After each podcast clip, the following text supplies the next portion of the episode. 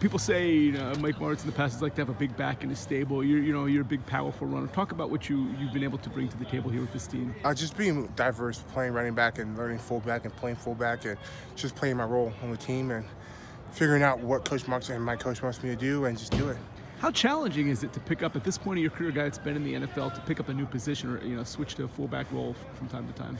Yeah, I mean, it's just something you gotta learn. I mean, I mean, I feel like it will help me in the NFL be a player, be a running back and a fullback. Uh, not many running backs could do that, and I'm lucky with the size and the ability to be able to do that. So it's just every day, just going out there and learning the details about the position and understanding what I'm doing and understand what the linemen are doing. It's interesting because we have a really good defensive front, and you know it seems like uh, the offensive line big challenge every play. Uh, you were able to break through a couple of times and then find some seams. Talk about the way the running game is progressing now at this point in training. Yeah, the running game's going good. I mean, our offensive line are doing a freaking fantastic job. Coach Martz's helping them out. They're learning stuff from, from the lineman coach, and it's coming along pretty well. Give me one thing you have in common with Jaquan Gardner. Uh, we both went to D2. we played against each other. I think my senior year I played him, his freshman year there. So we have in common, yeah.